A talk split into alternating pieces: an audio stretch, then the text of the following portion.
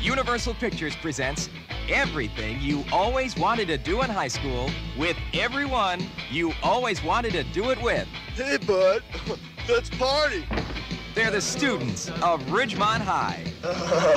Brad Hamilton, the fast food king. I shall serve no fries before their time. It says 100% guaranteed, you moron.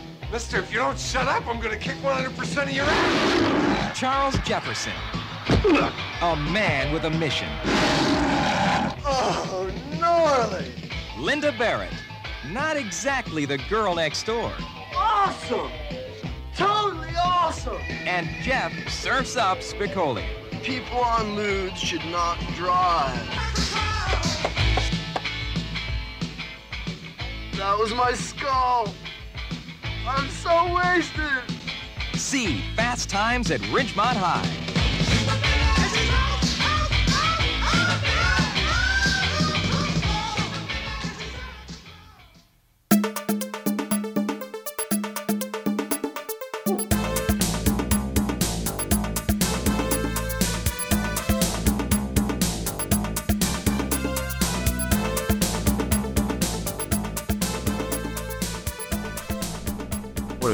Make five five uh, fifteen an hour.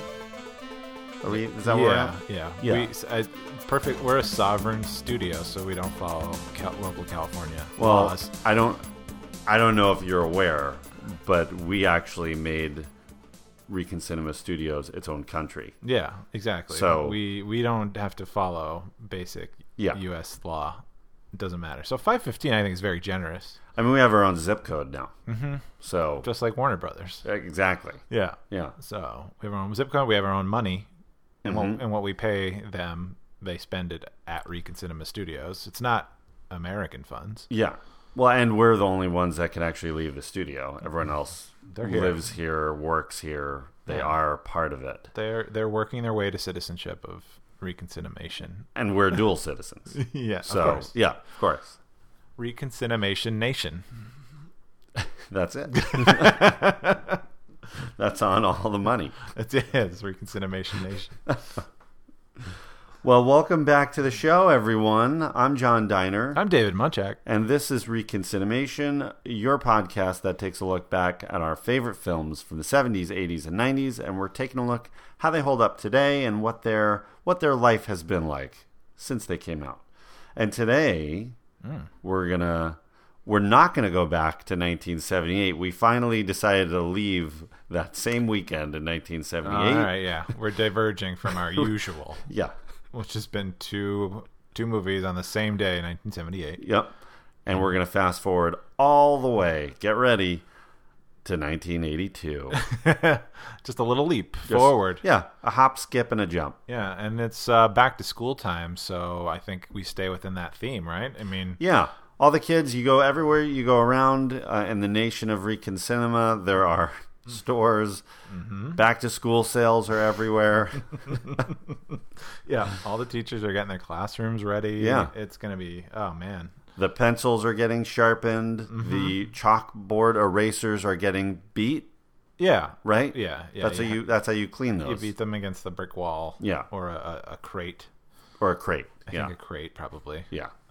We, we used to mess up the, the, the brick wall. Uh, Well, at yeah. my elementary school. Because then the marks are all over the wall, and that's not coming off. You'd spell shit out. you'd, you'd write words. you would write shit. Oh no, you probably shouldn't write a dirty word, but Yeah. Like Dave is cool. America rules. You still do that.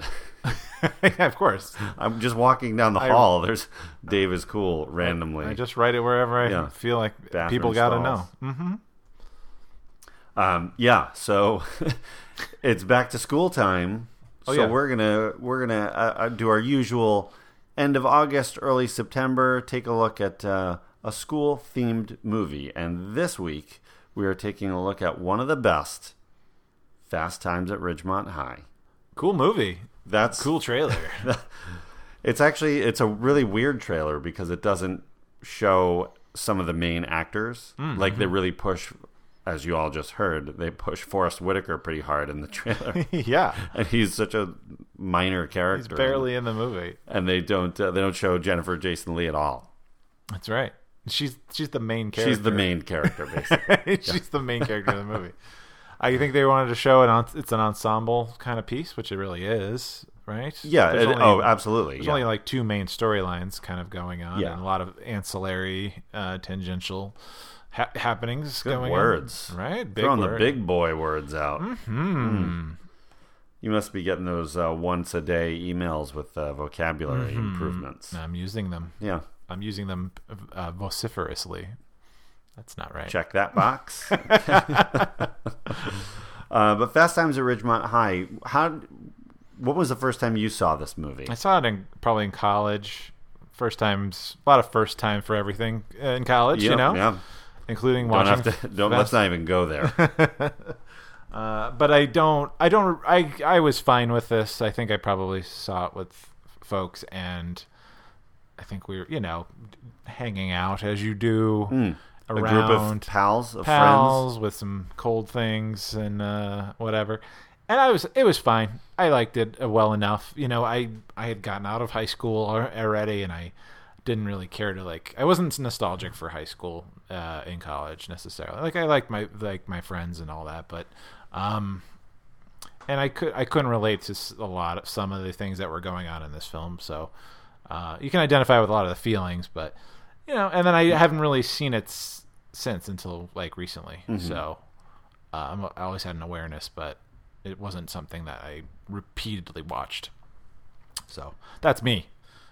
I saw it. I remember exactly when I saw it. Wow. I, I also saw it in college. I didn't.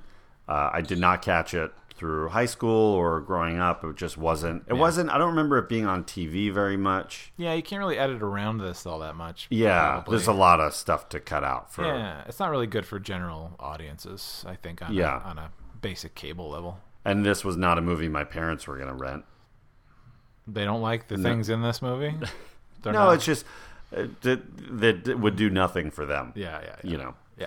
Uh, but I so I saw it. It was October 1998, sophomore year of college. Wow. I was super sick.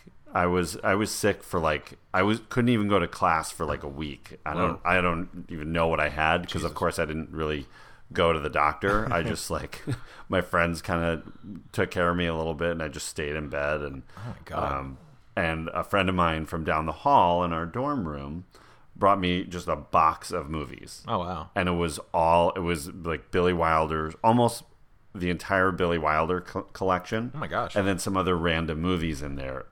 One of which was Fast Times at Ridgemont High. Oh neat. So I was, you know, just in bed and very focused on the movie, and I think that was why I really got into it mm-hmm. because I could focus and pay attention and not think about class or what we were doing that night or you know there weren't cell phones back then so well there were There but- were, but you didn't have. I didn't have one yet. Um, so I I really connected with it, and, and I was at that point I was still very close with my my high school friends, mm-hmm. and we had had such a great kind of end to our high school life. Mm-hmm. So at the time it was I, I had a lot of positive feelings mm-hmm. for them. So it was already kind of like nostalgic for me. Sure, even yeah. even though it was like right out of high school.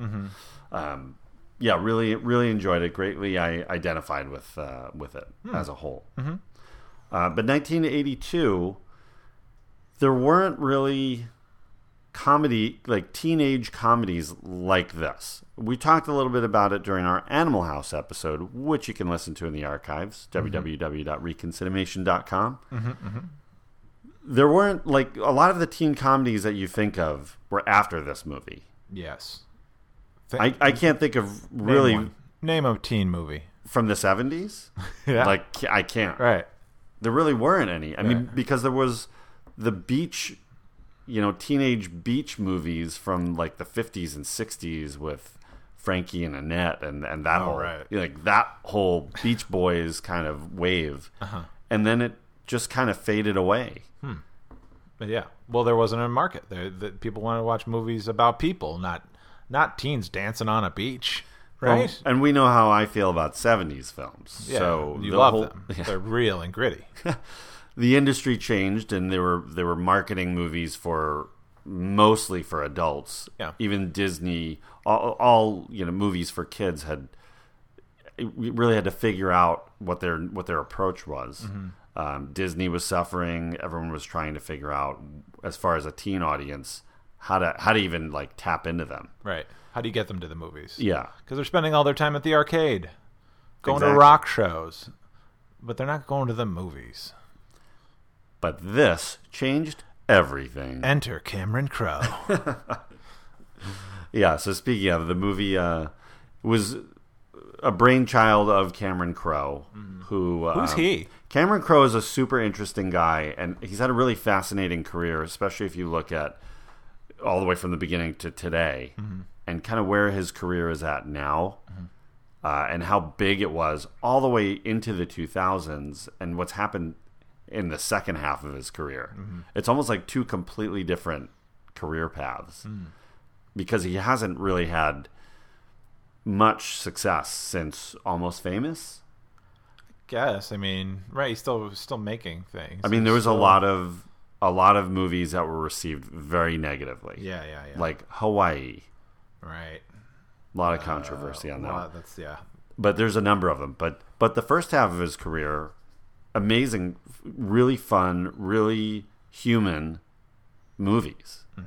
Uh, and this is the first one. So, you know, we should probably, I, you know, I might want to cover Cameron Crowe in more detail on whenever we do Almost Famous, which maybe we should do soon. Yeah, let's let's pop it in. Yeah, Um, wait, did you say Hawaii? Hawaii. Know. Aloha?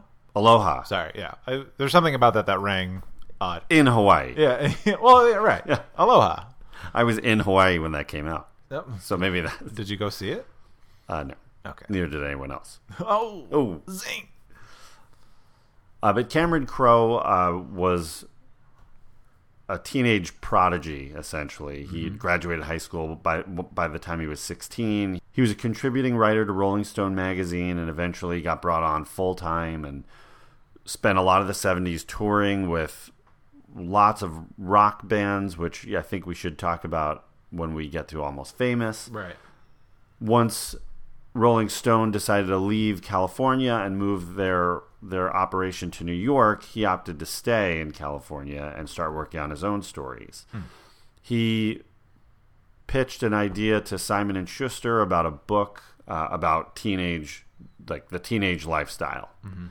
And to do this, he took a year and went undercover at Clairemont High School in California, and under the name under the name Dave Cameron, and was just he just studied everybody. He just sat in classrooms and hung out with people and and observed and made his notes and for eventually formed that into the Fast Times at Ridgemont High book. Isn't that wild? It's crazy. Isn't that wild? Dave Cameron. Dave Cameron, uh, uh, like writing a piece on teenage and, and undercover. Like he inspired Twenty One Jump Street, basically. Yeah, he's the real life Twenty One Jump He's Street. It's real life. He found another undercover cop there. like, oh man, And there was a criminal ring of Yeah. Uh-huh. drug dealers. and- it's amazing that like uh, almost almost half the high school population were undercover people trying posing as teenagers. well, it was a training facility yeah, for undercover cop, te- undercover teenage cops. yeah, but the kids didn't know that. Yeah. uh, no, but he, uh, I think it's, you know, to do that for a whole year, that'd be tough. Right? Not yeah. that- Imagine that, like a friend of yours, you're in high school, living your crazy high school life, Uh-huh. and some new kid shows up one year, and you befriend him. He's coming over after school all the time, telling your, you know, secrets to each other, and then you find out that he's, He's this adult Yeah. working on a piece. like, although he wasn't an adult, he was. I mean, he was like twenty. He was in his early twenties. yeah. so he was youthful. very early. Yeah. Yeah, I mean, he's. I mean, yeah, not. He's not a forty-year-old man doing it. like he's fooling everybody somehow. but uh, yeah, I mean, that's a, a fascinating thing. He's he's he's always very curious about uh, what people are made of. I think like what what's the inner workings. And I think that's makes sense of like that. This would be a project he would have come up with. Um, I think that's his best- Rolling Stone. You know. That's his best work too. Yeah. Is really kind of getting in the human psyche and and kind of seeing how real people. He's always been good at making um, his characters seem real.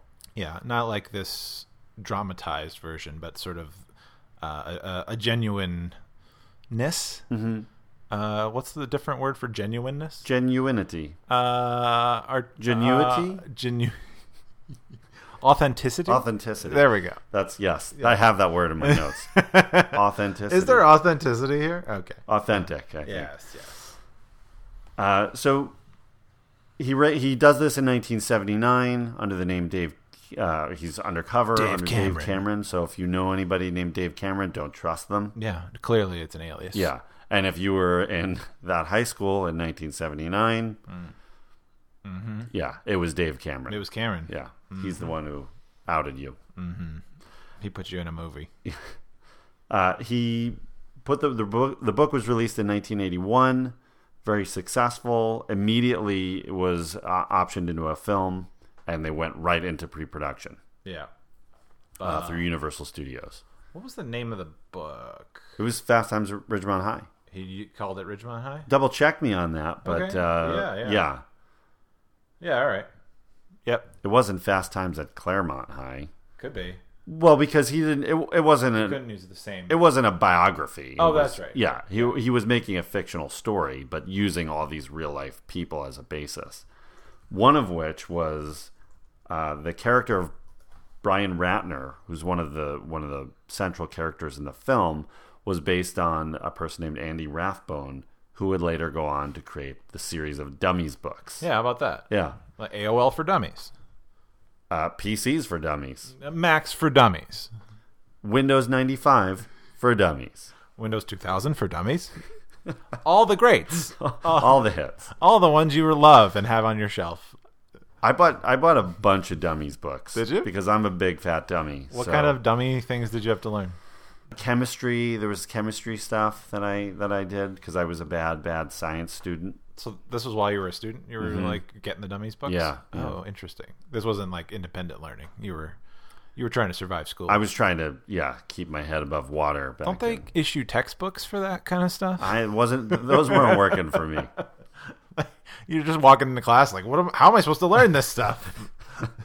what is? Hopefully, there's a book or something. Well, if I didn't like what was on the page, I just tore it out of the book. this doesn't make sense. Every time you had a negative reaction to what you read, you're Nope. like, nope, get out. I made it. Here I am, running a studio. Fair enough. Uh, let's see. We just did Brian Brian Ratner. So the movie goes into pre-production, and they're the ball's rolling uh, to convert the book into a film. Mm-hmm. And Universal and Irving Azoff, who's the executive producer, uh, starts the search for a director. And the first person that I would turn to for a teen comedy Uh huh. is absolutely David Lynch. David Lynch got the offer. David Lynch was one, yeah, was one of the first directors to get the offer. He's just coming off Elephant Man. Elephant Man, and of course he did Eraserhead. Yeah. And like so, after Elephant Man, his follow up could have been Fast Times at Ridgemont High. And Amazing. And, and doing research about that, when Cameron Crowe talks about that meeting, Uh-huh. even Lynch didn't understand why he was there. Uh-huh. I mean, he took the meeting because he was he was trying to get his career going and everything. Sure, but, take the meeting. uh, I, I think all parties knew very quickly that this was not for him. So Universal wanted him. Nobody else did, and even he didn't. Like, it just doesn't make sense. It just did. Yeah, they were just going for. He's just the hot name He's right the hot name. Yeah. but imagine if he had done it. What would that have? Yeah, what'd that be? Because he'd have to, and he'd have to probably be pretty beholden by the studio. So it wouldn't. It'd be a real. I can't even What would he do? it. With, well, I don't know. I know Kyle MacLachlan would have been in it, and that's fine. Probably, yeah. That age, Kyle MacLachlan, I don't even know Oh. who he would have played. He'd be so good looking. He's good looking now. Handsome man. Imagine a youthful uh, Kyle MacLachlan. Yeah, this would be six years. Pro- no, four years prior to Blue Velvet. Mm-hmm. Mm-hmm. Yes. Maybe he'd be um, Mike Damone. I think he might be a Damone. Yeah, maybe maybe he's not sl- kind of sleazy enough though, No, that's true. Yeah. He, there's always a wholesomeness to him. and he's not older looking, so uh, he wouldn't fit as Brad. No. Maybe Brian Ratner. Maybe. Maybe yeah. Guess we'll never know. We'll Who never would have know. been in Lynch's Fast Times. Maybe his next project will be an alternate reality where he had made Fast Times at Ridgemont High. uh, so the next person they turn to is Amy Heckerling, who we just talked about in our favorite episode, Clueless. Clueless, literally two episodes ago. Yeah. Isn't that neat? We're back to Heckerling. We're, we're, we circled right back to Amy Heckerling. we couldn't stay away. She's wonderful. Amy was an NYU grad who moved to LA in the in the 1970s.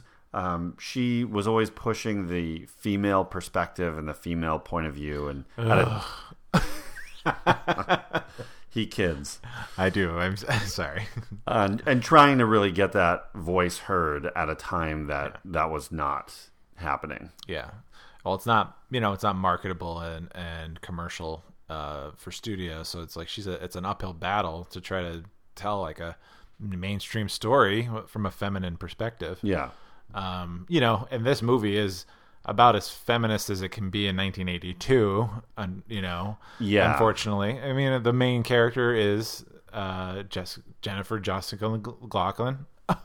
What's her name? Jennifer Jason Leigh. yeah, Uh, you know, she's the center of it. Of course, it is a little bit of an ensemble movie, and you have these other guys.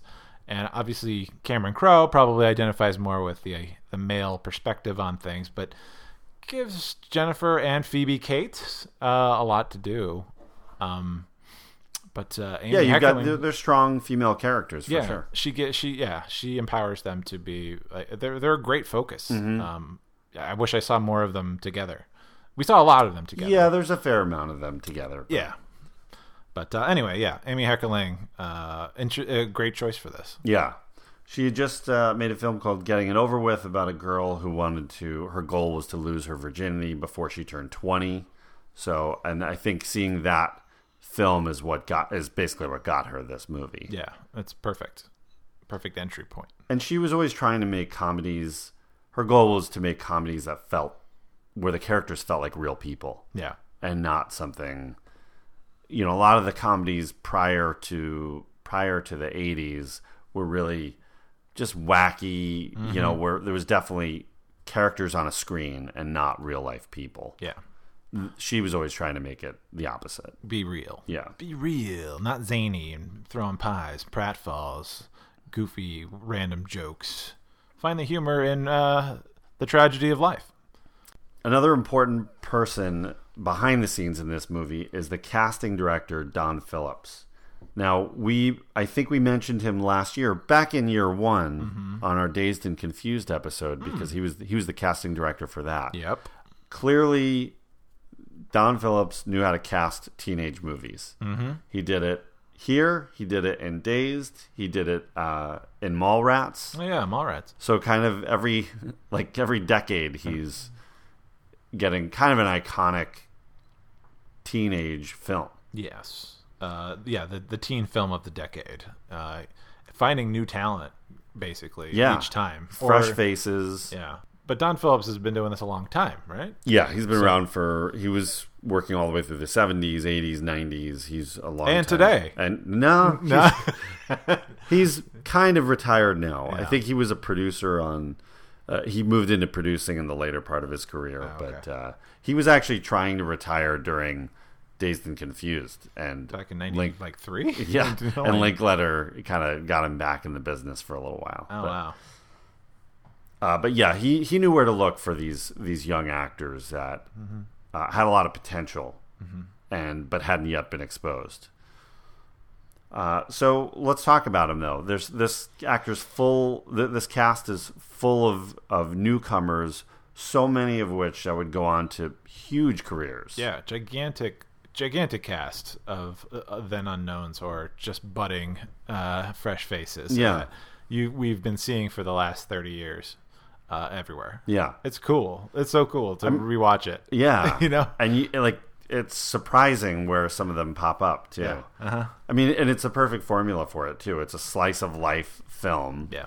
where you're seeing teenagers in all kind of facets of their lives. So you're seeing Yeah. them at work in the mall, you're seeing them in school, you're seeing them at home. On dates. Yeah, so Yeah. you've got a lot of interaction between them. Yeah. And they were able to pepper people like like Nicolas Cage Yeah. Mm-hmm. and Anthony Edwards and Eric Stoltz who Isn't that crazy? you see them but they really don't do anything. They're, No. they're well, and actually, Nicolas Cage was originally cast as Spicoli.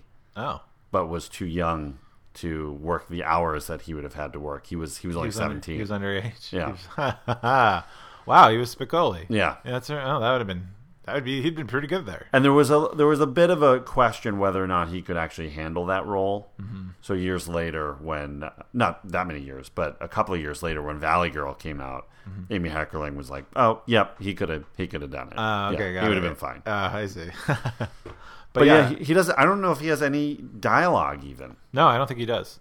The three of them, I don't think. Maybe like Stoltz, one. Stoltz and Edwards, I think, in the beginning. They say like one or two lines, but yeah. Well, and Stoltz has a phone call conversation with them uh, toward the end. oh right, yeah, yeah, yeah, before the yeah. but you know, uh, yeah, they're just and then uh, Forest Whitaker's in there. Uh, you know, he's the he's the star athlete Yeah, and Jefferson. Jefferson, right? And he's he's a big deal, but he's he's on like all these guys live on the periphery of like the main action for, Right. for us as the audience, but Yeah. they're they are part of the the whole world. Um, it's so cool to see. Uh, wasn't uh, It's oh, you know, and really, Judge Reinhold can go to his grave saying that he outbilled Nicolas Cage. On Yeah. the movie. So he went by Nicolas Coppola, as Yep. we all know, famously that from the Coppola family. Yeah, but then um, you know he was really into building cages of various sorts and decided to integrate that into Mm-hmm. his his stage name. Uh, yeah, He likes building those Faraday cages, you know, keeping the electricity out, electromagnetic fields. I think maybe loves those Faraday cages. and that's where he lives now. Yeah, in a cage. um, but like, so wait, so so I, we said before, so Jennifer Jason Leigh's our like main, uh, our main character, Mm-hmm. uh, Cindy, right? Yeah, Uh, Stacy, Stacy. Yeah. Um, and then Phoebe Cates is her best friend. Phoebe Cates. Phoebe Cates.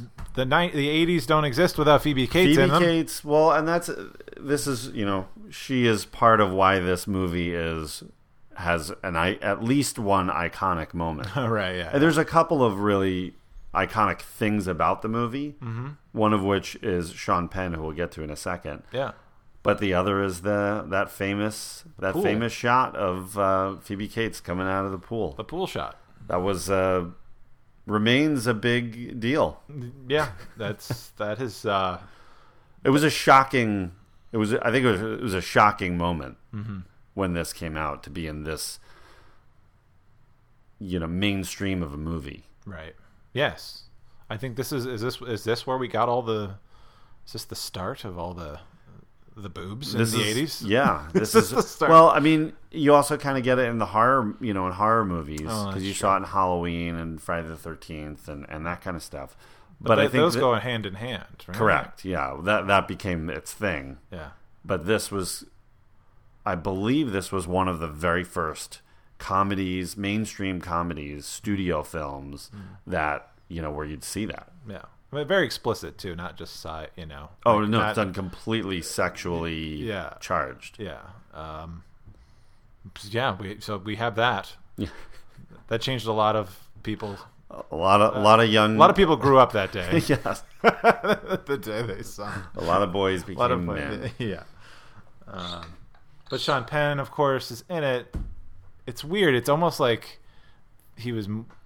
I don't know. Is Spicoli a character in the book? I don't. I don't. I haven't read the book. You, it's really hard to find. It's like two hundred bucks on Amazon now Oh, to really? get a copy of the book. Um, but I, I got the sense of like they had once they had Sean Penn, and once they had what he's doing, like they I felt like they added more to it. Like, but maybe not. It just seemed like well, we got him. Let's just, just keep doing scenes with him or include him in on like the the fact that he shows up at the the hospital for the for that you know the biology thing. There, It's like I'm I'm here today. Like Yeah. just like to include him in the scene. There were. I mean, they were. Cameron Crowe was rewriting a lot of the dialogue, kind of almost all the way through the movie, Oh, okay. and Sean Penn was doing another project, not simultaneously, but there was some crossover. Mm-hmm. So when he would come back to do his scenes, like this, the dialogue had completely changed. Oh wow. So they would they I, I I believe they actually had cue cards for him, not because he couldn't uh-huh. remember his lines, but because they were completely new lines. They're just throwing him in. Yeah, Too, yeah. So oh wow. but this is so unlike every other role that Sean Penn's done. Right. This is his only. He's done a few lighthearted movies and, and I think a couple of comedies, mm-hmm. but this is the furthest he's gone as as a as a comedy performance. Mm-hmm. And Spicoli, and it, and it worked great. I mean, Sean Penn is a, as we talked about on At Close Range, which you can find in the archives. Mm-hmm. He's a fantastic actor. Uh, he doesn't do a lot anymore, but so many of his 80s and 90s performances were so strong, and he was a big name then. And I highly recommend people go check out his early stuff. Yeah. But even around this time, he was doing. He had done Taps, Right. which is a heavy movie, yeah. and then Bad Boys, which is a very heavy movie, and Fal- The Falcon and the Snowman. Uh, all of those are really intense dramas, and right in the middle of that, he kind of sidetracks and does this kind of lighthearted comedy that he would never do again Yeah. and he's a method actor. So on set, he was only to be called Jeff. Call him Jeff. He he was that character like twenty four seven when he was shooting the film. Imagine uh, as an actor being in that headspace, like that whole time. Yeah, Like that's got to be that's got to be so draining. I mean, Yeah, any of that method acting where you're you're doing it twenty four seven. Mm-hmm. It's got to be a lot. yeah. I mean, you're doing it months at a time. Yeah. Uh, I think bringing that sort of intensity, uh, that's what really made it made it sing. And because Spicoli does again, it's just there's something about him. He's he's he's very much on the side. He's got this he's got this little B story or C story going on with himself, but he's just kind of there. He's got the comedy stuff. Mm-hmm. You know, the, everyone else has some a mix of funny moments, but in more you know serious drama. Mm-hmm. I mean, it's all portrayed lightheartedly. Yeah, yeah. but they have the more serious, real things that teenagers deal with. Mm-hmm. Whereas his his struggle, they each have their own struggles. His is just to make it through school, while not wanting to be have anything to do with it. Yeah, I mean, he still shows up every day, but he shows up late. Yeah. and you know, he's doing the bare minimum to survive. Yeah, he knows this is not for him. which we all knew. We all knew Spicoli like characters. Sure, yeah. I think I mean everyone in this movie is a you you can identify any of these characters. Oh, absolutely, you yeah. know? I mean, we're not all that different. Well, the, each of them is fitting a type, but you can identify with that type. You mm-hmm. knew a couple of people who maybe they weren't as a surfer dude, you know, all the way a surfer dude like Spicoli, but you knew the, you know, you know, hipster, like lazy, mm-hmm. you know, cool guy who didn't want to be in class but was a hell of a lot of fun to hang out with. Mm-hmm. Mm-hmm. Um, you knew the the the Brad type character, which is Judge Reinhold, who was almost like an older brother to people and trying to be mature and, and do the right thing and be like the leader. Uh, there's yeah, th- that's what's so great about this movie and these characters. which one are you the most like? Like, which one are you? You think I'd say Linda. Linda? I'm just kidding. I don't know. Did you? did you? Uh, No, me. take- I take probably would have been in high school. Yeah. Oh, probably. Oh, not probably, but Ratner for sure. Yeah, That's me. that's you. Oh yeah, yeah. And that's probably my closest. I feel like I'm, You- I, I'm my own guy, but I don't know. You're kind of Damonish you think I'm with you and no. the tickets that you're selling on the side all the time. scalping all day. Well, you do it for fun. You like to scalp just. I don't the- like. I don't do it for the money. I do it for fun. Yeah, it's a thrill, baby. you do it for the juice. Actually, people probably say I was more like Mr. Hand. I think I'm Mr. Hand now. yeah. no, you'd be you'd be the other teacher, Vincent Schiavelli. Oh, You'd yeah. be him. I could. Yeah. All right. Yeah. Okay. Uh, yeah, that's me. Okay. that's me in high school. And it's funny for as big of a cast uh, that's in this movie, Mm-hmm. there are huge names that didn't get cast in this movie that were up for parts. Ooh. Tom Hanks was up for the Brad role, Ah. which I could absolutely see. Bosom buddies, Yeah. you know, Tom Hanks Yeah. Yeah. could have totally been that role. Yeah. He'd be great. I wonder. I guess his career would have just gotten started. His movie career would have just gotten started earlier than it did. Mm-hmm. I don't think it would have ch- changed his trajectory at all. No. Not sure about Judge, what would have happened with poor old Judge. But uh, Matthew Broderick was up for Spicoli, which was a different choice. I'd love to see that audition tape if it exists. I mean, I could see I could see a Ferris Bueller. Yeah. Ferris Bueller, you can see is tied to Spicoli. Yeah. There's a lot of parallels. Maybe not on the surface, but if Yeah. you look at the core of those characters, Yeah, not really into the the whole establishment of, of school and all of that. and- Mm-hmm. Yeah. and not giving a care. Yeah, I get it. Uh, so I wonder if that would have been his approach to it. I guess so, but like you'd have to. I mean, it's did they lean into like the stoner vibe because of how Penn was doing it, or you know, would Broderick be be that stoner guy? I mean, I guess I'm sure you could play that. You know, I don't know. I think uh, you know. Again, I haven't read the book, but I, I believe it was written leaning that direction. Mm-hmm. The stoner dude, Yeah, but I feel like Sean Penn took it, and if you know anything about Sean Penn, I he would have taken that much further. got it. Yeah, yeah, yeah, yeah. There's an there is something extreme about Spicoli versus his, even his buddies who I, again, they, yeah, they don't get a lot of screen time, but uh, Yeah, just when they walk in the the burger joint and like you know, Oh, yeah, they take their take shirts their off. shirts off like, like- immediately. and then Brad's there like, hey, put your shirts on. Yeah. Like, and Sean Penn was even like putting stuff in his eyes to like to look uh, to look bloodshot. and- Yeah, bloodshot and stoned. And he was you know torturing himself. But God, what a nut job. um, Jodie Foster, Michelle Pfeiffer, Diane Lane's Diane Lane, Brooke Shields, and Ellen Barkin were all up for Stacy, wow. which is Jennifer Jason Leigh. Jennifer Jason Leigh. I mean, those are all of these names go on to within the '80s become huge stars on their own. yeah, yeah. Um, and I think I feel like all of them could have done a, a good job at that. There's I, I really I really enjoy Jennifer Jason Leigh in it though. Yeah. She she looks like a real person.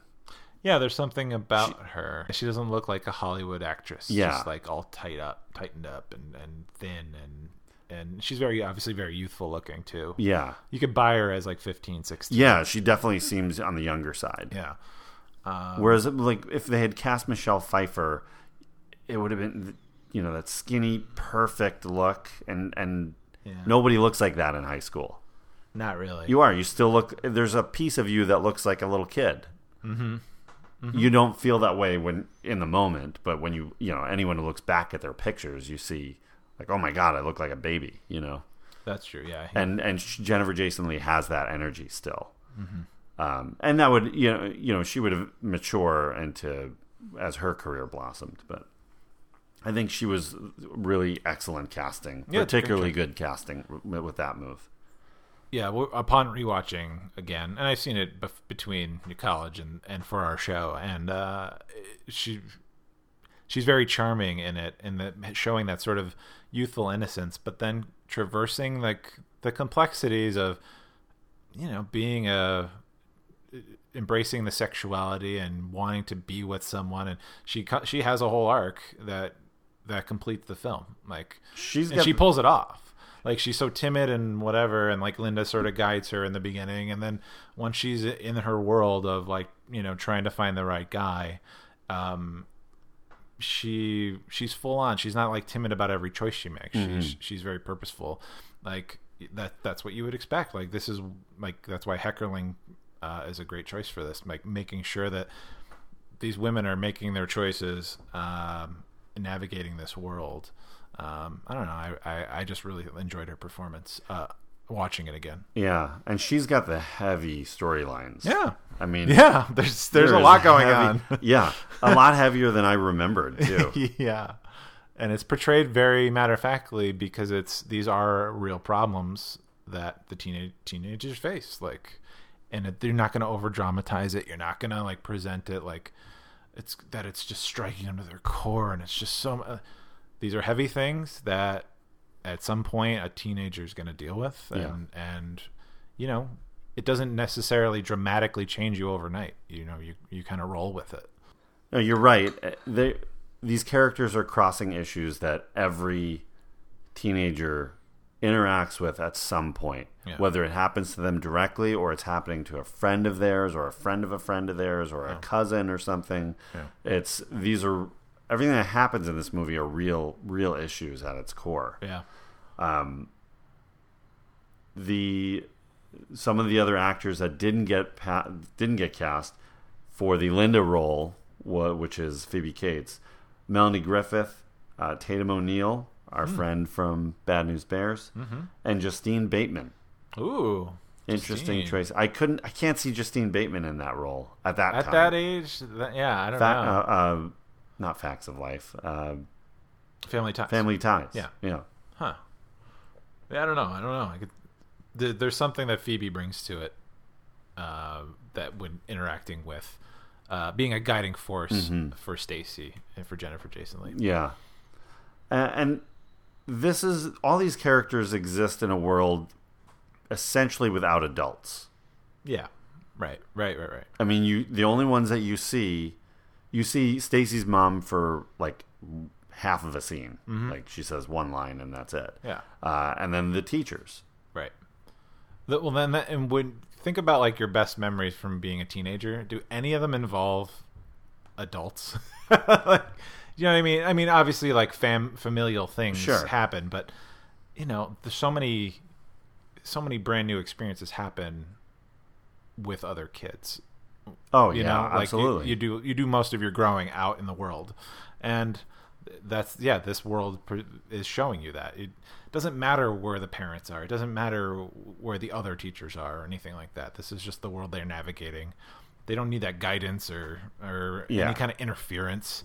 Like it's always assumed the parents are interfering in their lives. You know, there's all it's always assumed that the uh, the adults are a force that they have to deal with. But this is their little microcosm. This is their world. You know, like we said, like sort of with Clueless, it's like there's that language between teens and all of that that it just it's just outside the adults' uh, understanding, and it's just kind of that. Even though adults can like relate to the issues these teens are going through, it's not. It's there's an incompatibility there. yeah. You know. Well, at that point in high school, especially as you're getting to the mid or second half of high school, most teenagers they may have a- fine relationship with their parents. A lot don't. Sure. But most of them, other than having dinner together, really didn't want to have much to do. You wanted you wanted that freedom. You wanted to get out of the house and get with your friends and go where go to the mall or you know back then when malls were a thing. Yeah. It, it, yeah. Isn't it fun watching the like? How kind of cool would that be? Like we don't have the the choice back then. They don't have the, a lot of the choices and in terms of like what you can do with your time. Mm-hmm. So you go to the mall, you socialize. All your friends are there. Yeah. Some of your friends are working, and you're just spending your time. You're not even necessarily shopping. Yeah. Kind of sounds like a lot of fun, right? Like, it was. and I, by the time I got to high school, arcades were not like a big thing anymore. That was much more of this when this movie came out, much more of an '80s thing. Yeah, and was yeah. kind of by the by the late '80s, there were the arcade. I mean, there were still arcade games, but the everyone went to the arcade. That was not as Right. much of a thing anymore. right. Well, and plus, you know, video games became more and more for kids Exactly. in terms They of how they were You got them at home too. Yeah, and you had them So- at home. So, uh, But going to the mall was still the big thing. Like seeing that th- three-story indoor mall, and every like the the crowds and the all the stores and people working and like that's what you're doing on a Friday night. Yeah. Like you're uh, I don't know. It's like because like every and then it closes at like nine o'clock. Yeah. Like and you just go home. Yeah. Like there's nothing else. And then you go to home do. and go to bed. There's nothing else to do. but there, yeah, all the socializing was at least in, in my town and many many others. I'm sure was was done at the mall. It, wa- it, it was you didn't even buy anything. Like we would just go and you'd walk the mall with your friends, but everyone would be there.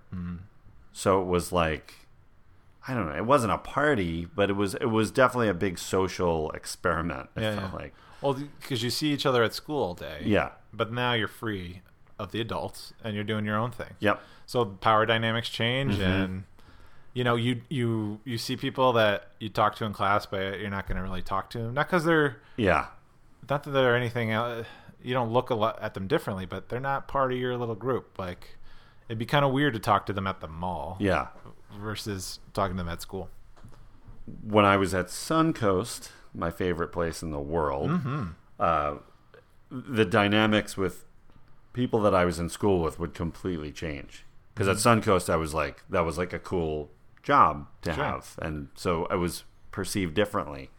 But I remember it very similar to the Brian, the Brian Ratner and Stacy storyline, where he's working at the movie theater and she's at the uh, pizza pizza place. So I, where Suncoast was located in the Jefferson Valley Mall, I could see this. Uh, it was called Piercing Pagoda. I don't know if that's a chain or it's like an Totally piercing. is. It is, right? Yeah, or at least on the. East Coast. I definitely had one of those at my Yeah. mall, at the Viewmont Mall. And there was Piercing Pagoda Girl that Ah. I watched like from afar Yeah. and debated about like I should just go over there and talk to her. And yeah, For like weeks and then months and then uh, and I never got the courage to do it. Ah. did you know? uh, Did you ever learn her name? I'm sure. Or anything I think like it was that? Lauren. Okay. Shout out to Lauren. Yeah. Lauren, former Piercing Pagoda Girl. Yeah. And actually, when I went to school, I would come back and she was she was there for a long time. So Oh, like, really? you must have stayed and gone to like Yeah. community college or something. But I remember going to the that the mall wasn't really a big hangout thing when I was in high school. So, but you'd see you'd still see people if you went, but you went to the mall because you had to buy something, not to hang out. Um, I think I remember the either my first holiday after uh, freshman year of college or maybe the next summer being at the mall doing something i saw my buddy ryan from from high school we weren't tight. We didn't we didn't even hang out outside of school. But it'd be like oh like oh and i remember like trying to like get his attention and he, i think this was he now had a girlfriend and he just like big time me. Like, oh no, like he didn't even want to say hi. Like we're, we're older and different now. Like i was like oh okay well. So I, I remember like trying to get his attention. I know he saw me and uh, I was like, "Oh, okay. Ryan's got a girlfriend. Ryan's Ryan's not that guy anymore." So uh, it's just funny. you know? Like I said, like you don't, you may not talk to people in the mall that you talk at that school. Uh, that's what happened. like he's not talking to me now. Well, I just want to apologize because I know I do that to you Yeah, here at the studio. you big time me a lot when we're not recording in front of everybody else. It's embarrassing. I get pleasure out It's of it. It's very embarrassing for me. But I kind of miss those days of the, of the mall. I there I just remember it being so much drama.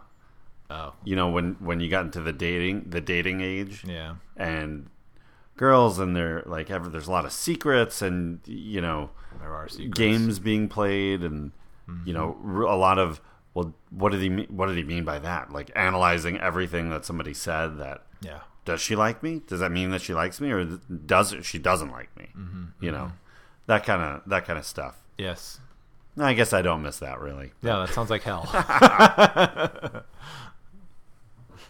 that sounds awful. yeah well and malls were uh the mall culture was a, a, a particular thing and it was from a, a very specific period and malls are still around but i don't i don't see it the same way No, and you know it's, it's funny because I like our malls, our teenage mall years are very different than the, the, the that core '80s. Like being a teenager in the '80s and going to a mall, very different than us in the '90s. Um, well we had we definitely had a, a, a vibe of all the people who worked you know. Sure, there was it was a whole different it was it was like school just in a different place. Mm-hmm. um you know who worked in which stores and who you liked and didn't like and your interactions like my, my best friend worked at service merchandise. Nice. right a, a couple of my friends did. Um and we would you know try to take breaks together and and uh, i don't know there's always there's always a lot happening at the mall it felt like Okay, yeah, yeah. Obviously, because you worked in one, you spent a lot more time and had that more of that interaction. I only patroned the mall. I didn't work in the mall. Uh, it felt like a big deal when I could go to the mall in my van. i remember the first time i drove to the mall on my own Oh, that was a big deal I bet. Yeah. Well, in my town too, there was the mall was like the only thing we didn't have much. Mm-hmm. You know, we didn't have sidewalks, didn't have streetlights, hmm. couldn't really go anywhere at night. There was no hmm. town center that and like where, where anybody went. Mm-hmm. The park would shut down at night and get locked up. Mm-hmm. So, and then there weren't any lights there if a baseball game wasn't going on. So, so there was nowhere to go except the mall or somebody's house. Right, right, right. Yeah. Huh. And that wow. Yeah. I got to say, uh, Stranger Things season three has that whole. I mean, it's good. There's a whole arc at the mall. A lot Yep. of things at the mall, and the way they really kick things off at the mall. It mirrored a lot of what you saw in, In this Fast movie. Time, In yeah. Fast Time, I was like, oh, that's like direct inspiration in terms of how they presented it, presented the activity, and really get the vibe of the whole thing. I Mm-hmm. Yeah. thought I was like, I kind of had a little more respect for the Stranger Things just for doing it that way, uh, you know, in that sort of um, revenant kind of way. Yeah, they Reverent- did. They actually did a good job. I, I didn't think about it at the time watching it. That yeah, Yeah. they they definitely tapped into a Fast Times vibe there for sure. Yeah, Good old Steve. Steve, Uh, so the the kids on the bikes, the bikes, whatever the ki- their names were. those four year olds on the bike. That, That girl. Favorite characters from Stranger Things. That girl from X Men, that X Men girl. the X Men guy. Anyway, That's what that is, right? X Men Junior. it's basically that show. Yeah. Uh, so the movie was shot in uh, uh, November and December 1981 in Los Angeles. At the the big locations were Van Nuys High School Ah. uh, and the Sher- the original Sherman Oaks Galleria, Ah. which you, David, might re- recognize from other films such as Commando. I, I, I suppose I'm going to take your word for it. Uh, but the Sherman Oaks Galleria was a was what you see in the movie. It, Mm-hmm. That was the mall. They shot it overnight. They would shut when when the mall shut down at nine. They would roll in and film till nine in the morning, Yeah. which had to be pretty tough on everybody. But Yeah. shooting nights is, is hard. But Watch it, yeah. Watching that, I'm like, well, like, they're using the whole mall. and They're using these stories. I'm like, they've got to be shooting this after hours. Mm-hmm. Yeah. Yeah. It just there's no Oh, other, yeah, you can't yeah. shoot around an operating mall. Not really. no, I mean Not the way they did it. not the way they did it. Yeah. because they're capturing everything. You know, they're they're doing shots at sea deep across the mall. Mm-hmm. You know, the arcade is filled with people. Mm-hmm. Um, But it looks like, and based on the credits, it looks like basically every business that was in the mall is real, or in the movie is the real business at the time. Mm-hmm. yeah, So like there really is Perry's Pizza in the mall. They got it special thanks. You know. Yeah. They're not changing the storefronts or doing it like just. And I'm sure like most of the things in the mall, they're not part of a larger corporation like Not today's mall. Yeah. Like there's no independent stores in malls today. I don't think. I mean there are, I'm sure, but not. There are, but you you couldn't. There are most of them are owned by bigger companies. Yeah. and you have to get permission for everything. And back then, uh, it was more local shops that if you got permission from the mall, that's I believe that sort of represented all. I mean, you probably had to also get permission from each shop, but Oh sure. it wasn't as difficult of a, a mountain to climb. Yeah, that's that's pretty neat. But that does the mall in the movie? Is it? I've never been to the Sherman Oaks Galleria. Does Well, it you exist? can't. You can't go to it. It's what? It was uh, it was actually destroyed in the basically destroyed in the 1994 earthquake. Oh shit! So that mall The Northridge ceased to yeah the Northridge? Northridge quake. Okay. It basically ceased to exist there, and then was completely demolished in the late 90s. I see. And by the time I got here in 2002, uh, it had just been rebuilt and reopened, and it, it's not laid out anything like in the movie. It's an an outdoor mall. It, it's designed completely differently. There's not. I don't think there's nearly as many shops as there was at, Yeah. at this time. Got it. I, I drive along the 405 and there's the Sherman Oaks Gallery. Yeah. I see it. We'll take a stroll through there. Let's let's We'll- we'll, we'll- hold hands. We'll live tweet. We'll live tweet. We'll do a live tweet. okay. Take, give me a tour. Point things out to me. And Van Nuys High School was that Michael J. Fox's high school in Back to the Future or not? I believe it was. It seems like it was. Yeah. I'm looking at the front of it. I'm like, is that is that the old high school? I'm pretty sure it is. That, I'm looking. There were- it, I'm looking it up. There wasn't that many. You know, there's so many '80s teen teen movies. Mm-hmm. I don't think there was that many high schools that they went to. I think it was only like like four or five that they would just keep going to. Anyway, let's keep going. I'm I'm looking this up though. Okay, good, good. I need to know. but like I said, these Nope, it's not it's not. Which one was uh, Back to the Future? Whittier High School Whittier? in Whittier, California. Oh, that's further away. Yes. Isn't that funny? Yeah. It's on Philadelphia Street Okay. in Whittier. But a lot of those buildings had that same, the very like the sort of um, off-white color. Yeah. Just you know, no personality to it, not a lot of architecture, just sort of this block. Yeah. that's why it kind You of. could- And looking at pictures, I'm like, yeah, it looks kind of looks like that. You could feel the. I always felt the vibe of like the fifties. yeah, You know. yeah. These are institutions. Yeah. they are they are just buildings Yeah. where you you go to learn, and that's it. and the style was so old. Like Yeah. th th those buildings back then, they had been around, and a, lot of schools have at this point have had to go through remodels and expansions. Like all the schools in my hometown are. I think triple the size now, and Wow. been- like they've just built around the shell of the school that was there when I was there. Wow. um, that is just expanded and totally different energy and a different look and much more sleek and modern looking. Wow. Yeah, I guess you have to have that. Like when I where I grew up in Scranton, Pennsylvania, lot of Catholic schools all over the place. Catholic. Very Catholic. Lots of schools. And as the uh, as time went on, I mean, the population of those schools continued to diminish. And then then they built a giant high school, public high school, and then that was it. Like that Yeah. that that was the end. There's only a couple of there's a handful if, at best of like Catholic high schools.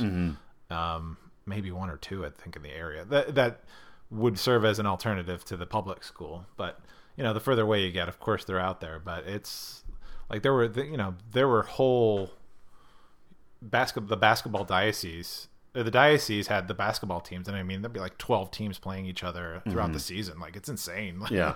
and that that's all gone. They all merged. All the schools merged. and Yeah. shut down, and and my old high school turned into some sort of office building. wasn't a big school though. Let's buy it out. Yeah, they put an elevator in it. Let's buy it out just to demolish it and blow it sell up. it. Only one school that I went to exists still. and Wow. that's my college. I'm I've the gone- opposite. My college is gone. Oh, My dear beloved college. R.I.P. Yeah. Santa Fe College of Santa Fe. College of Santa Fe. There we go. Yeah. Um, What were we talking but about? anyway, back to Fast Times.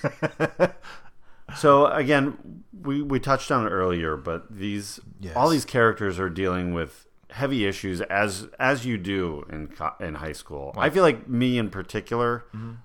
I kind of skirted around a lot of those issues. Mm-hmm. Uh, mostly because I was very insecure and very afraid to get to a point where I'd have to deal with some of these. you Yes, know? of course. Yes.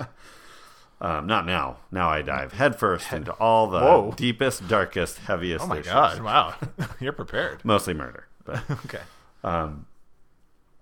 yeah, we've got uh, you know virginity as a theme here, losing your virginity, uh, a lot of you know issues with sex and and how Stacy is kind of in a, in a rush to like a lot of teenagers are around that 14 15 Mm-hmm. age uh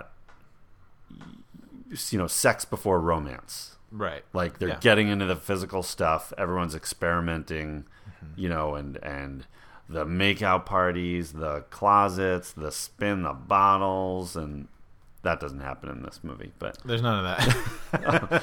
no but But we assume. they're getting into the physical stuff without you know doing that first and then the emotional psychological stuff the Yeah. romance mm-hmm. Kind of comes later which is really the opposite of how it's supposed to work but right. Well, I mean, yeah. The well, the way like Linda shows Stacy, like just just have sex. It's nothing. I did it when I was 13. Just get it over with, because there's something to just having it having it out of your system, and then you can sleep with whoever you want, and it's fun, and do whatever you know, do whatever you want, and learn how to be, you know, uh, uh, like learn how to be empowered by that.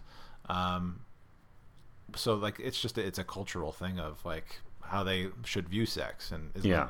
th- there's not a real big question about like what's correct but stacy goes through an arc by after having a, a few different encounters and uh, uh and a, a one romantic date that didn't go well that she you know she tried to force sex on on Well, onto rat you yeah. know like and he wasn't having it like he you know it was awkward and she just felt rejected and was like screw that she, she wants to go s- sleep with boys and then by the end she comes to the conclusion like no i really do want the romance i want the relationship yeah she, She goes doing it she, backward. she goes through so much and she goes through more than any anybody else in this movie Yeah. hands down like she's got major issues she's dealing with Oh, yeah. and it's it's um it's nice to see her make it through that and not be, you know, still be kind of a positive person. Yeah. You know, not be brought down by by the heavy issues she's got. yeah there's a there's a positivity to the whole thing like you're gonna go through hard times you're gonna have your friends you're gonna feel you're gonna have those like betrayals and and difficulties and you know you're gonna have these nimrods that come and go in your life that you don't care mm-hmm. about but then like when brad and spicoli are there at the at the end of the movie you know they were at the beginning of the movie together and he brad was giving him shit and then you know brad stops a, a robber Yeah. and then like they have that shared moment where like spicoli just watched him do it like Yeah. how awesome is that Yeah. like two guys that would never talk to each other hang out give a shit about each other like they have that moment um, you know it's just like it's just one little relationship yeah, I think we all have that. I have memories of like dudes I wouldn't talk to necessarily, but we have these like really random shared moments. Yeah. that that you know that's they're there. They're just part of it. They're part of the tapestry. Well, and especially like at, at that after that scene, you could see Spicoli would like think Brad is the coolest guy, Yeah, I and they they could grow to be friends just through that shared experience. yeah, that could open that up. Yeah. not everything is uh, um, the way it is in high school Yeah. necessarily every year. But um, yeah, you're right. Like, sh- sh- but Stacy goes through the biggest thing. She's changed, but it doesn't mean she's like again. It's positive. There's not that angst that goes with it. Like mm-hmm. as though every change, every obstacle is so dramatic and and difficult and burdensome. They are burdens, but that doesn't mean you can't get through them. And that's that's that's the side sh- Heckerling I think is showing you. Yeah. You're gonna get through it. You know, we're not seeing the drama of her, Stacy, laying in bed at night, thinking about it, wondering, go, agonizing. It's like no, we see her. She's got to go to school and she's got to get through the day and hang out with her friends and maybe pursue another boy and Yeah. all that. Like you, you can be affected, but you you you just have to push through. That's what high school is. Like, Yeah. you just have to get through it. Well, and she's getting pushed by Linda, like right in the beginning, to to make a move on this hot older guy, Yeah. who works at the uh, who works at the stereo store, Yeah. he's a stereo salesman, and you know she does. She she kind of feel. I, I think she feels pushed in. She's attracted to him, but she's Yeah. letting herself get pushed into it. Yeah. Makes the move. She's fifteen. He's God knows how old. He says 26. Yeah, he says 26, but um, and they do. He, they they go on this what she's hoping is a romantic date, and he takes her to the dugout of the Mm-hmm. dugout. baseball field, Yeah. and she loses her virginity, and you know it's not really an enjoyable experience. Right. Um, and then she's you know she's like you said she's still looking for looking for love for, throughout the whole movie and where that path kind of takes her takes her to Ratner who is hesitant and has his own issues and he's nervous to um you know he's not emotionally ready to go there Right. so she's the aggressor, which ends up pushing him away. Mm-hmm. She turns to the next available guy, which is Damone, Mm-hmm. who has maybe the worst sex scene. Oh not not God. filming wise, but for their Just- experience. Yeah, I mean, boy, that's like that's all. That's You know, she's again like making all the moves, and he's he's going right along with it, and Mm-hmm. they have. I mean, it's not even ten seconds. I don't think that Yeah. they're having sex, and he impregnates her. Yeah. And then she's got the heaviest thing, which is an abortion that Yeah. she's got to deal with. Yeah, they they and, then and then the, this guy who's been ignoring her for the last month says, "Yeah, he'll take her and pay for it, pay for half." Then he doesn't show up, and I mean, he's a, he. well, and you you see that moment with him that he is he's he doesn't have for all his scalping and swindling that he does. He actually doesn't have any real money. yeah, Um, so he's trying to call in all his markers to help pay for it.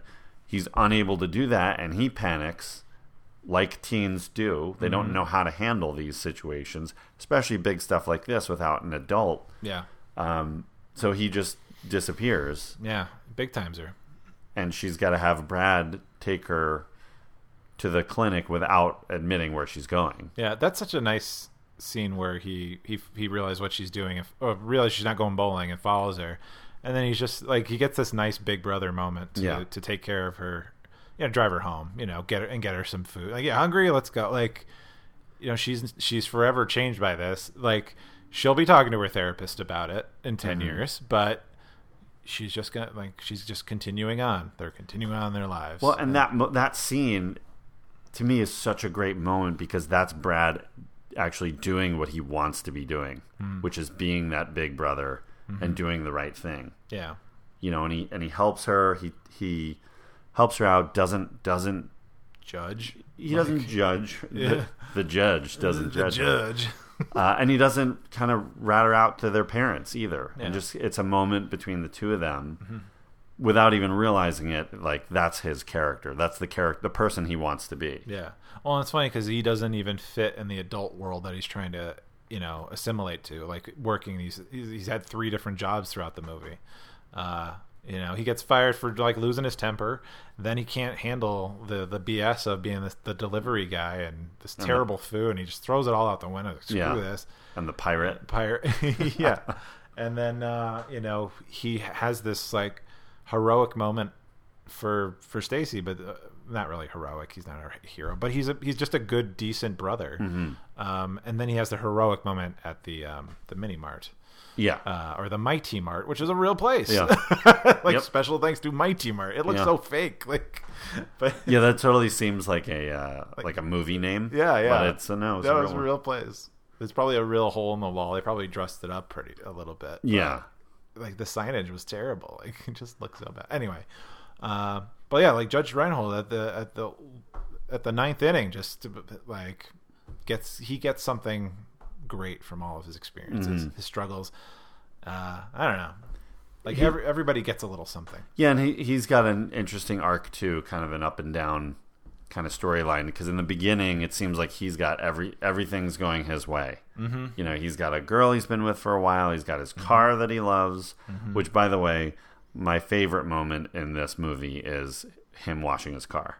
He's having a great time. He is having way too good of a time. He's super excited about washing his yeah. car. All he says on the beginning of the movie: six more payments, this baby's mine. Like you know. He's, But did uh, you ever like when you had a car that you loved? Did you ever like wash it and dance around and like laugh at yourself? Like he's, he's I've never seen anyone have such a good time. I think people are. I think a young person who gets their first car and is proud of it. I think there's there's an exuberance to it. I bet. Hey, when I had my Chrysler Sebring convertible, I loved that car. Uh-huh. Yeah. I didn't do that though. You didn't take care of I it. like washed that? it, but I didn't dance around and do that. You're missing out. Anyway, that just cracked me up. That's... um, but his character, you know, he's got it made. He's got everything going his way. He's kind of the. He makes it seem like he's the big shot at his restaurant. He can. He has a say of who gets hired and who doesn't. Right, and, right. And uh, by as we move into Act Two, you realize like that's that's not quite how it is. Yeah, yeah. They're well, and I think part of the point is like not everyone is who they pretend to be in high school. Yeah, like Um, Linda. Like Linda, is the whole the whole thing? Do you think that's ph- phony, or did she really have some guy she knew? I, I feel like she did. I feel like I feel like she does have the, Doug, the boyfriend from college. yeah, but I don't think it's. I like. I wouldn't be shocked if Doug was had another girlfriend in college. Right, She was the girl that when he came home, like he Yeah. dates her, yeah. She's the high And- school side piece. and she idolizes him and their relationship and thinks it's this mature adult relationship and wants to kind of push all the high school stuff away. Mm-hmm. But she's still in it. Yeah, yeah. Linda's perspective is so, you know, you knew a Linda, someone like who had um, this view of of how adults operate and how you should operate because you can emulate them, and this is what adults do, and this is what, what a mature relationship looks like. And she doesn't know. She has no perspective. She, Right. She's emulating something she's seen, but she doesn't know what what's the best thing for her. You know, Yeah. like anybody. You know, you're trying to figure it out, like the, what Stacy's doing. She's giving, trying to give Stacy like this is what you do, da da da da. But Stacy's not going to follow Linda's path, that that way of how to approach guys and and be happy in a relationship. Linda's the one with kind of the more sad storyline because Yeah. at the end she gets dumped, She gets dumped. and what's she left with? Yeah, nothing. She's got to work at the pizza place again. I like how I, I do like how their her friendship with Stacy remains strong. Yeah. and there's no like typical Hollywood moment where like they kind of turn on each other or one sleeps with the guy that the other one liked and like there's none of that shit. Yeah, no drama between them. Yeah. Um, And she, you know, Linda gets revenge on Damone on behalf of Stacy Yeah. who won't do it. yeah, she put she And not even for not for impregnating her, but for disappearing when it was time to go to the clinic. Yeah, yeah. And have the a- abortion. I mean, yeah, he didn't step up. The, what I think what I was disappointed is Damone ends up being a worse person by the end than Mm-hmm. than what you thought. Like you knew he's like a hustler and a, you know, just a, a, fa- a fast talker. But when it was time to actually like do the right thing, he, he he's terrible. Like he's a bad person, kind of. But I think, well, I don't know if he's a bad person. Well, not a I- bad I, see it more as, as, as what I said before about panicking Mm-hmm. from not Yeah, being scared. yeah, I think being scared that not knowing how to handle that, not physically not having the money to do it, and not knowing how to react to that either. yeah. Well, I yeah, and I can understand that, but there's no. See, the thing is, he doesn't make up for it. The you know he gets his resolution by apologizing to Rat, like. Yeah. So like, because Rat gave him shit. Well, what did you do? He basically figured out the whole abortion thing. Obviously, people know or whatever. He knows that he didn't do the right thing. Rat was mad that they even had sex, and then you know they resolve it. He apologizes to his friend, like, sorry. He never talks to her. Like he doesn't do Yeah. anything to make up for it for her. So he'll remain that p- little prick, like the way that what Linda called him yeah. like and I, that's kind of what happens in high school though like you you find your closest ally and at least that's strong and maybe you're gonna be you're just gonna remain the asshole to mm-hmm. this other person for the rest of your life Yeah. I've done that i've been that guy not in this situation but i know there's people that don't like me and they're very justified in it and it's maybe because i was too immature or too scared to do do or say the right thing you know um it kind of sucks Yeah. like you can't really fix it and it doesn't matter. I mean, you're not you're probably not in their their headspace at all. Yeah. Like they, I'm sure there's plenty of people that I think who probably don't have positive feelings for me. They, I'm sure, don't think about me like in, in by any at this point in our lives.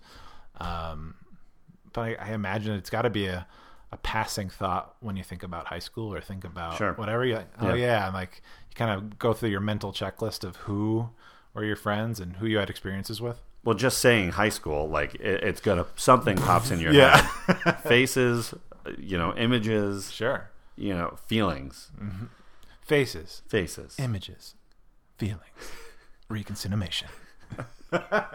T-shirt. T-shirt time, Curtis. Curtis Get does- get get drawing. get you on that. I'm still waiting for our Kurt's corner uh, image. Oh, we should do a Yeah. Kurt's corner today. We can. Um, What else about this movie? and is Damone Damone is the only one that lives in an apartment too? Did you catch that? Well, they say that, but and yeah, he comes out of an apartment building. But what's weird is that Stacy called his mom, and then Stacy. No, I think him and his family live in an apartment. Oh, oh, oh, I thought you meant he himself. No, like Yeah, so they don't live in a house. so they don't. they don't have money. Money is a th- big thing for him. Yeah. That he always wants to be perceived as having lots of money, when in reality he has Right. little or none. Right. Right. Right. They all live in houses. Like I don't think any of my friends lived in an, in apartments growing up. Yeah. No. No. Not me either. Yeah, not in the suburbs. Not in the suburbs. But, yeah. Right. Yeah. Not that there weren't apartments, but most people there lived in houses. Well, back then people could afford homes even better. So if you're living, you could buy a house for twenty thousand dollars. Yeah. I mean, and there were probably it doesn't matter. Uh, yeah, you're right. Like he he lives a certain way, um, and little bits get revealed about him and all these characters. Yeah, Like there's lots of little tidbits that you just have to kind of catch Mm-hmm. that make these characters deeper than you realize. Mm-hmm. So there's there's just overall there's a lot going on with these characters, uh, and I think Heckerling and Cameron Crowe were the right mix of people working on this project. yeah, You know, as you'll see with with teen movies all the way through the 80s and 90s that when there's not a real emotional core to it it's just it's just fluff Mm-hmm. it's just Porky's yeah. It's just gags and you know, and hijinks. yeah gags and hijinks. zapped maybe Zapped, a, a Scott Baio film. Hmm. Willie Willie Aames. uh, and there's there's other stuff that's going on that's that also helps boost this movie uh, to a higher profile. The soundtrack is a huge. I mean, this was. I can't think of a of a soundtrack prior to this that's like as rock and roll heavy, pop culture heavy. Yeah, I think you're right. Like this is very. I mean, maybe maybe Empire Strikes Back, yeah, like that has that's rocking. the Deer Hunter. yes, it's great tunes. No, there's there's great soundtracks obviously prior to this, and and um, but this has a lot of pop culture uh, stuff going on in it, Mm-hmm. and it was a big point of debate between Cameron Crowe, who was heavily involved with Rolling Stone and the whole music business, Yeah. as he toured with, you know, the Allman Brothers and and uh, Led Zeppelin and and all these famous bands. Mm-hmm. Uh, so he knows that world very well and had a very particular sound that he envisioned for this movie that Heckerling was completely on board with. But Irving uh, Irwin Azoff, the producer, used to be the manager for the Eagles. oh, So he was pushing, the studio is pushing to have it be a very Eagles heavy, um, you know, soundtrack, which is a different, God, that's a vibe. yeah, vibe than, you know, he wanted Oingo Boingo and, and, you know, ha- about half of the bands that end up on the soundtrack Yeah, were what Crowe wanted. yeah, And, and Azoff kind of backed off on it. And instead of doing Eagles songs, he let the, all the guys, the band members from the Eagles put solo songs. Oh, cool. Okay. Yeah. All right. Yeah, yeah, yeah. So there's a Don Henley song, and Yeah. you know they're they're they're they've each got one on there. There's just so much music on this on this thing, and uh, I don't think I think I read like there's no original score to the movie at all. Not at all, Like no. there's no score. uh, Yeah, Whatsoever. So it's just any music you hear is an original or is, you know, a rockin' tune. and and it but it helps keep the energy light. Mm-hmm. You know, with with a score, I think it was a really smart move to keep it a lighthearted movie. Mm-hmm. With a score, you're gonna get dramatic, especially with the Stacy stuff. You're gonna come Yep. way down, way further than you want. And that uh, you know, Heckerling is so good at that. We talked about it on Clueless about keeping it at a really you know a, a nice energy, a nice smooth energy that you can stay with, and it's not going to get over dramatic. They're comedies. You know, she's making comedies. Yeah, keep it light. Keep it with like the the sounds of the time and the the energy of that. Yeah. yeah. It's it's yeah, smart move. Definitely, I love it. Uh, should we? Uh, I think we should talk a little bo, a little BO? box office. We'll talk. We'll, we'll we'll talk about how it did, and then kind of where it went after it, the the film's life after it was released. Okay. Uh, so the movie had a four point five million dollar budget. Mm-hmm. Mm-hmm. Opening weekend, it opened uh, September third, nineteen eighty two, was when it went wide. Uh, it had a two point five million opening weekend, and its domestic run was uh, a little over twenty seven million. Oh, not bad. So that's For a big. That's a that is a much bigger number than the studio expected it to be. Oh yeah, it had some it's staying power. Well, they they never understood it. Mm-hmm. Universal didn't didn't get the movie. They couldn't see where it was going. They ha- could not identify. You know, there there was an older generation that really couldn't identify with '80s teenagers for sure. Yeah. Uh, and th- there was a there was a moment where they were actually not going to release it. And they were just going to shelve it. Oh my gosh. So what they did was when they put it out, they only put it in like 200 screens. And then it probably was overwhelming. which was the month prior in August. It was they just put it out there like burn burn it off, get rid of it, and it in those 200 screens just they were like sold out all the time. They loved like it. people were reacting like crazy, so they they were forced to widen its release. yeah, they could they could they could duplicate that money all over the country. Oh yeah, yeah. There's they teens everywhere. even then they just didn't get it. They're like, this is now making us a lot of money, but Mm-hmm. and we don't understand why. But and they actually at the end of the day they they called Crowe in to try to understand what it was they were missing. I don't under, well, I mean, They were trying to figure out what in their minds they're not getting about this movie of why this is a hit, so they can market it into the next movie. oh, I see. You know, Okay. Right, I guess which was just great of them. So nice. so There was Um, a lot to learn there. Yeah. Uh, this opened at number three that weekend. Mm-hmm. Can you guess what was one and two? Do you know? That weekend in S- September, Yeah. probably. Oh, I don't know. No, I don't know. What, what came Number one. Yeah. Friday the Thirteenth Part Three. Oh, okay, that was number one. Yeah, and number two, a reissue of Star Wars. Oh, wow. So tough to beat those with the, the juggernauts that they were. But Yes. did I mean this movie did very very well. Uh, 1982 is a huge year for movies, so this movie ends up at number 29 of the year. Not bad. But well, I mean, it's not. It doesn't sound that great, but there was a lot of movies out that year, a lot, and a lot of movies that have stood the test of time too. Oh, yeah? then Do you know what the top ten of the movie? Any, Uh, any name any of them? ET's got to be number one. It is, yeah. Uh, was uh, let's see, Blade Runner was out that year. No, but Blade not, Runner- not top ten. I mean, Blade Runner wasn't top ten. No, Blade Runner's eighty two. Yeah. Um, Tootsie. Tootsie number two. Yeah, Uh, let's see. No Star Wars movie. No Indiana Jones movie. Uh-huh, Poltergeist. Poltergeist. Yeah, number eight. Nice work. Okay. Yeah. So like, yeah, iconic, long lasting. Yeah. Rocky three also. Oh, Rocky Three. Yes. Por- Porky's. First Blood. Uh, Rock. Uh, I don't know. First Blood was thirteenth. Yeah. Yeah. So, um, Annie, ten. Annie. Who, wait, what was number four? Number four. Uh, f- no, sorry. So actually, Tootsie was two. Officer and Gentleman was three. Right. Rocky three was fourth. Porky's fifth. Porky's. The, I'll shit on Porky's all the time. Good. but- Sucks. uh, Star Trek two.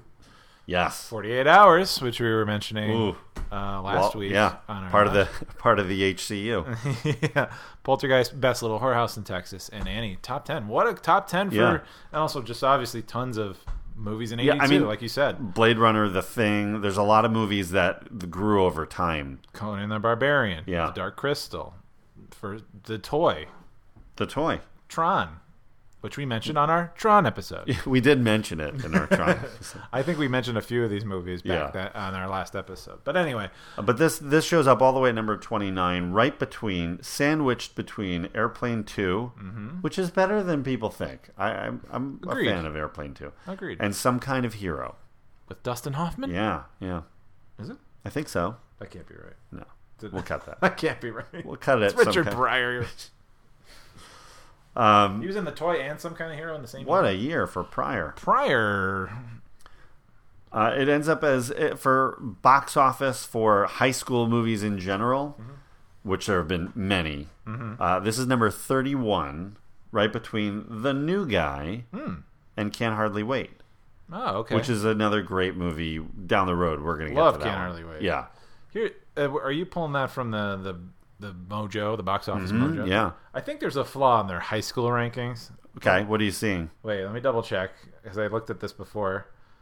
Because they they consider their number one comedy based high school based comedy, uh, Spider-Man: Homecoming, which yeah, he's in high school, He's in high school, but it's, not, a high school comedy.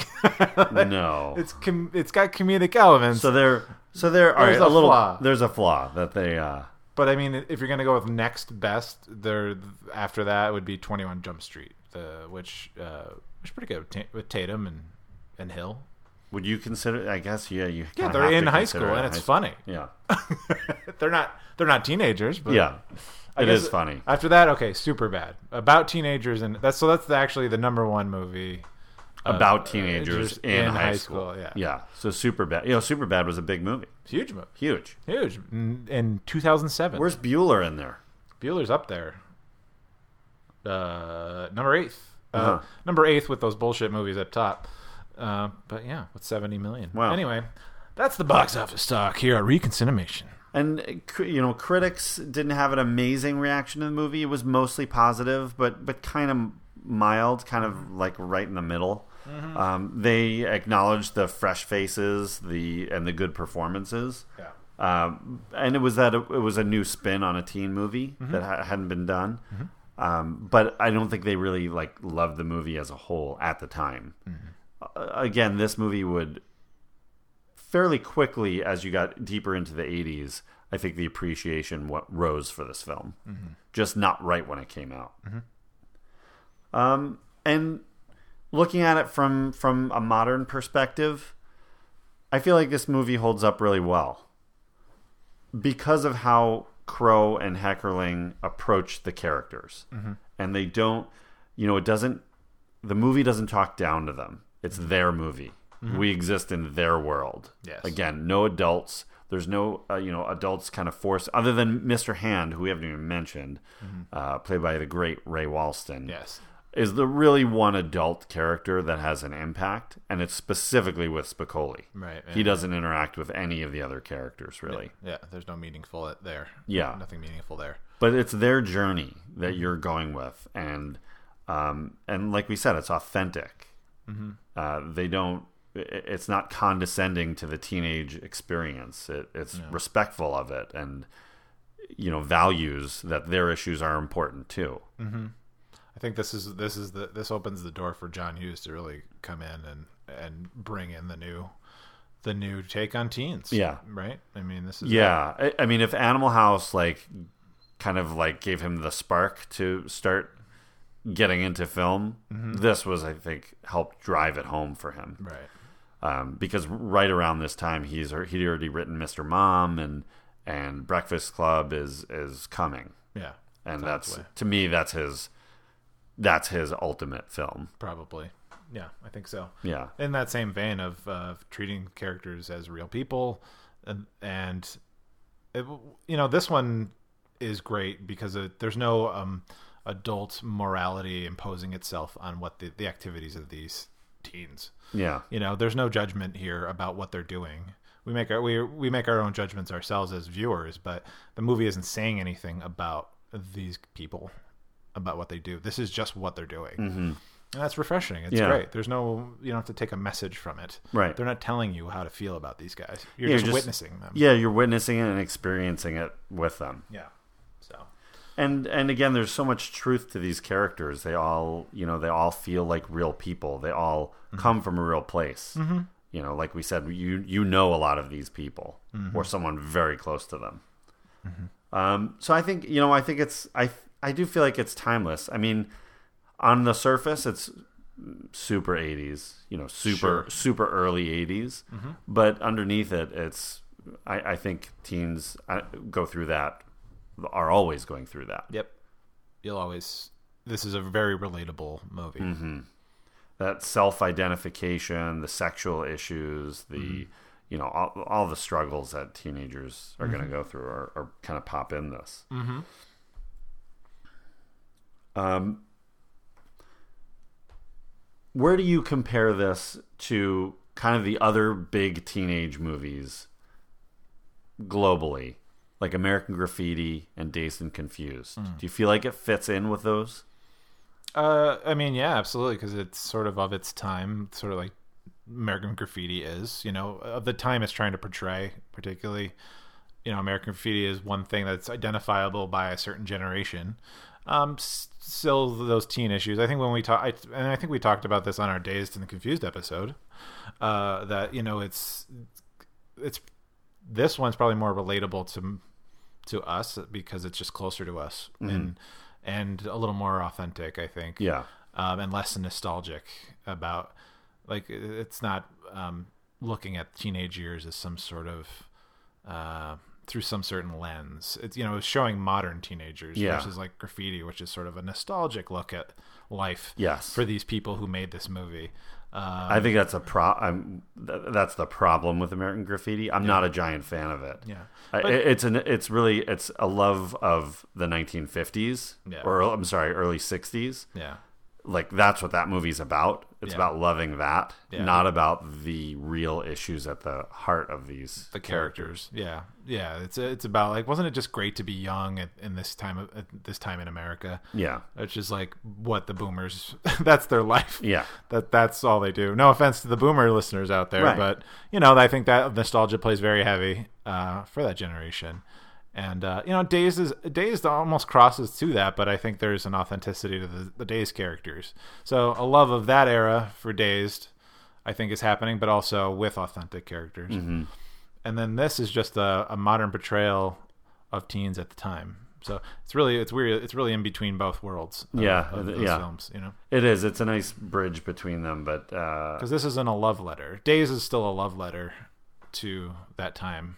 I think. Yeah, the early seventies. Yeah, but again, I think those are there's still identifiable things in Dazed. Well, for well like. I said, like Yeah. there's there's authentic characters. It's Right. it's it's it's well done. Right. Um, but this um, Fast Times isn't really a love letter to being a teenager in in Mm-hmm. the '80s. It's just here are teenagers today. yeah, Uh, it's like it's like wa- watching uh, I- what I imagine would be like a Nickelodeon show about kids today would look really weird to kids ten years later because there's nothing really authentic about a you know a Nickelodeon show, Mm-hmm. but it'd be like oh that's what kids were like in ten years ago, and I'm sure it's very strange. yeah, you know what I mean? yeah.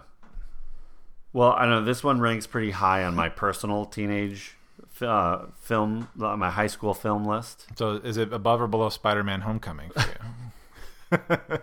Pretty far above. okay, although I I enjoy that movie.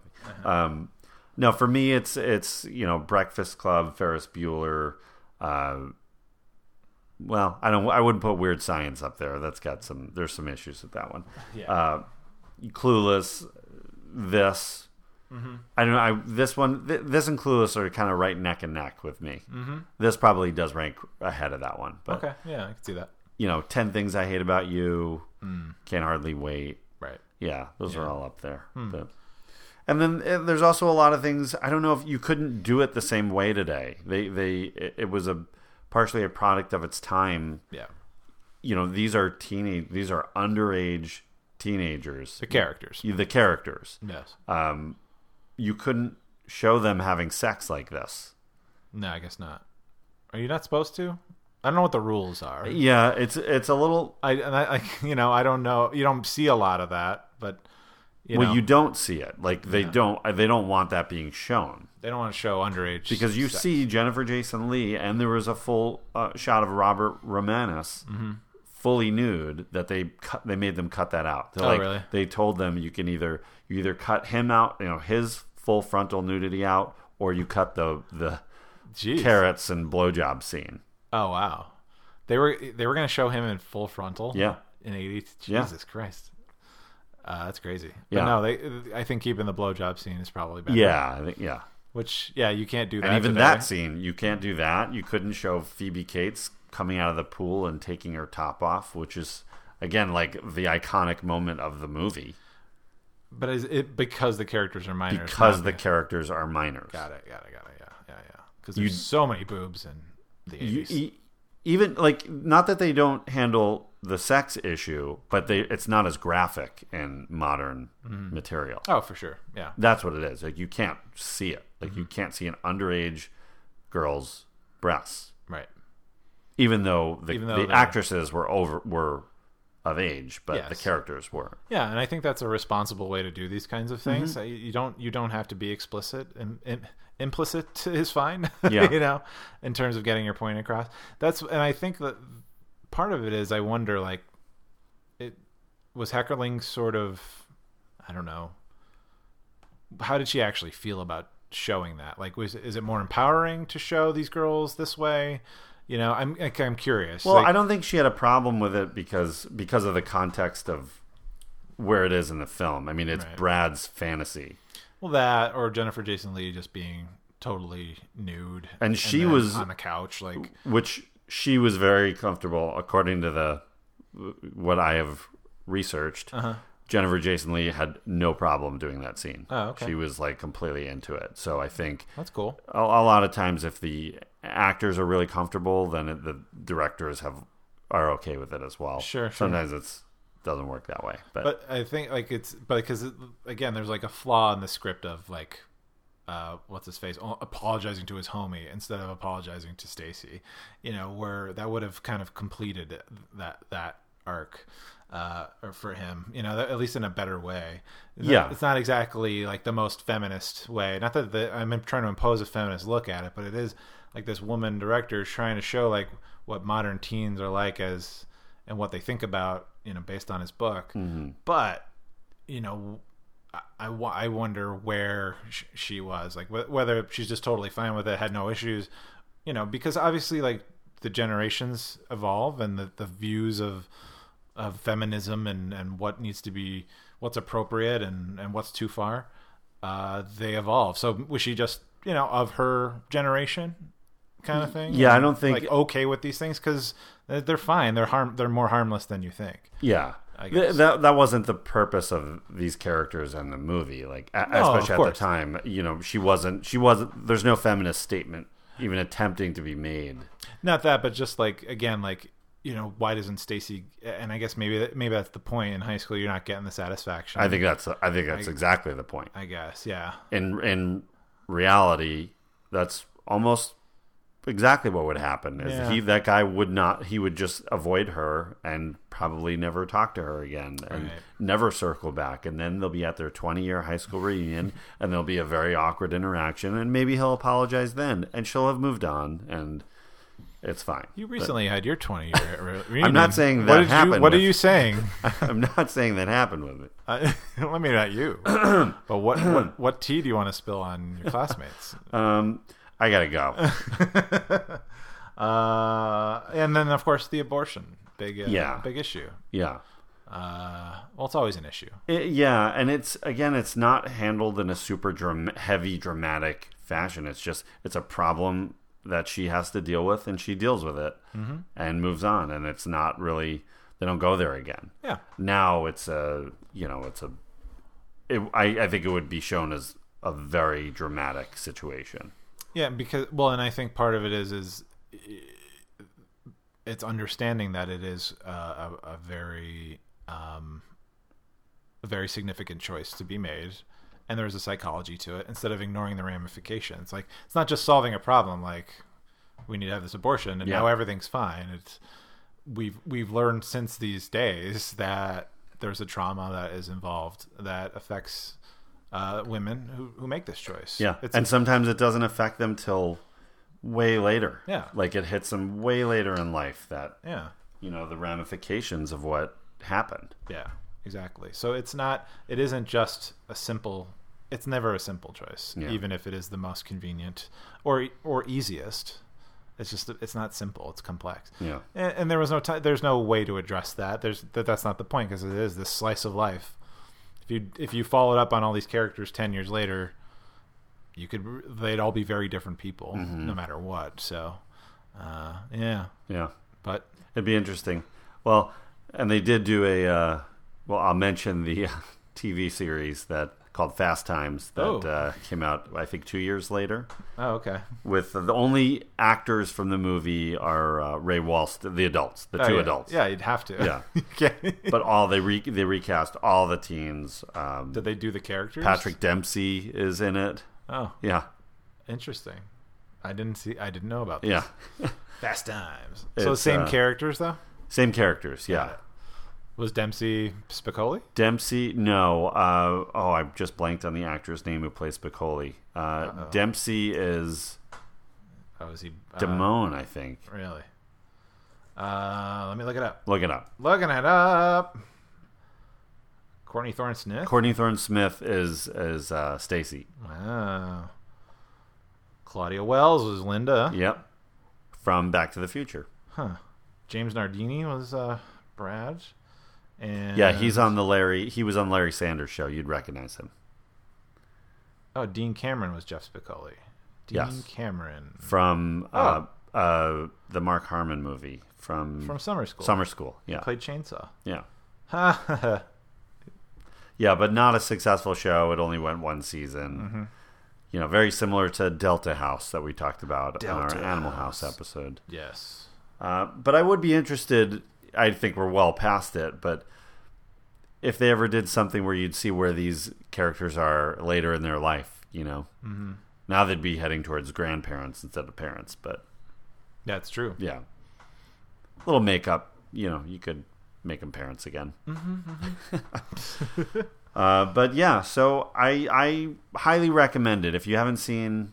You know, we just spoiled everything for you, but if you haven't seen Fast Times, give it a shot. It's a great, you know, it's a it's a good energy, a good tone. If you like Cameron Crowe films, you definitely have to see it. If you like Clueless, I would say check it out as well.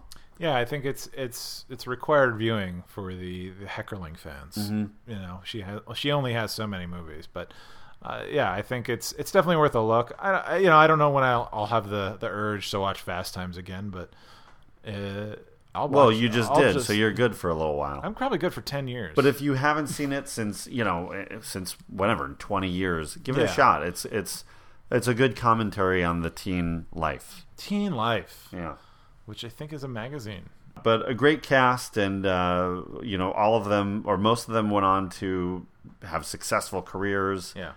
Um, I'd be interested to see what the judge is up to these days. We haven't seen him in a while. The Judge. But Jennifer Jason Leigh, uh, you know, a couple years ago was able to have a career resurgence. She's always been great, Mm-hmm. um, and a nice lady as well.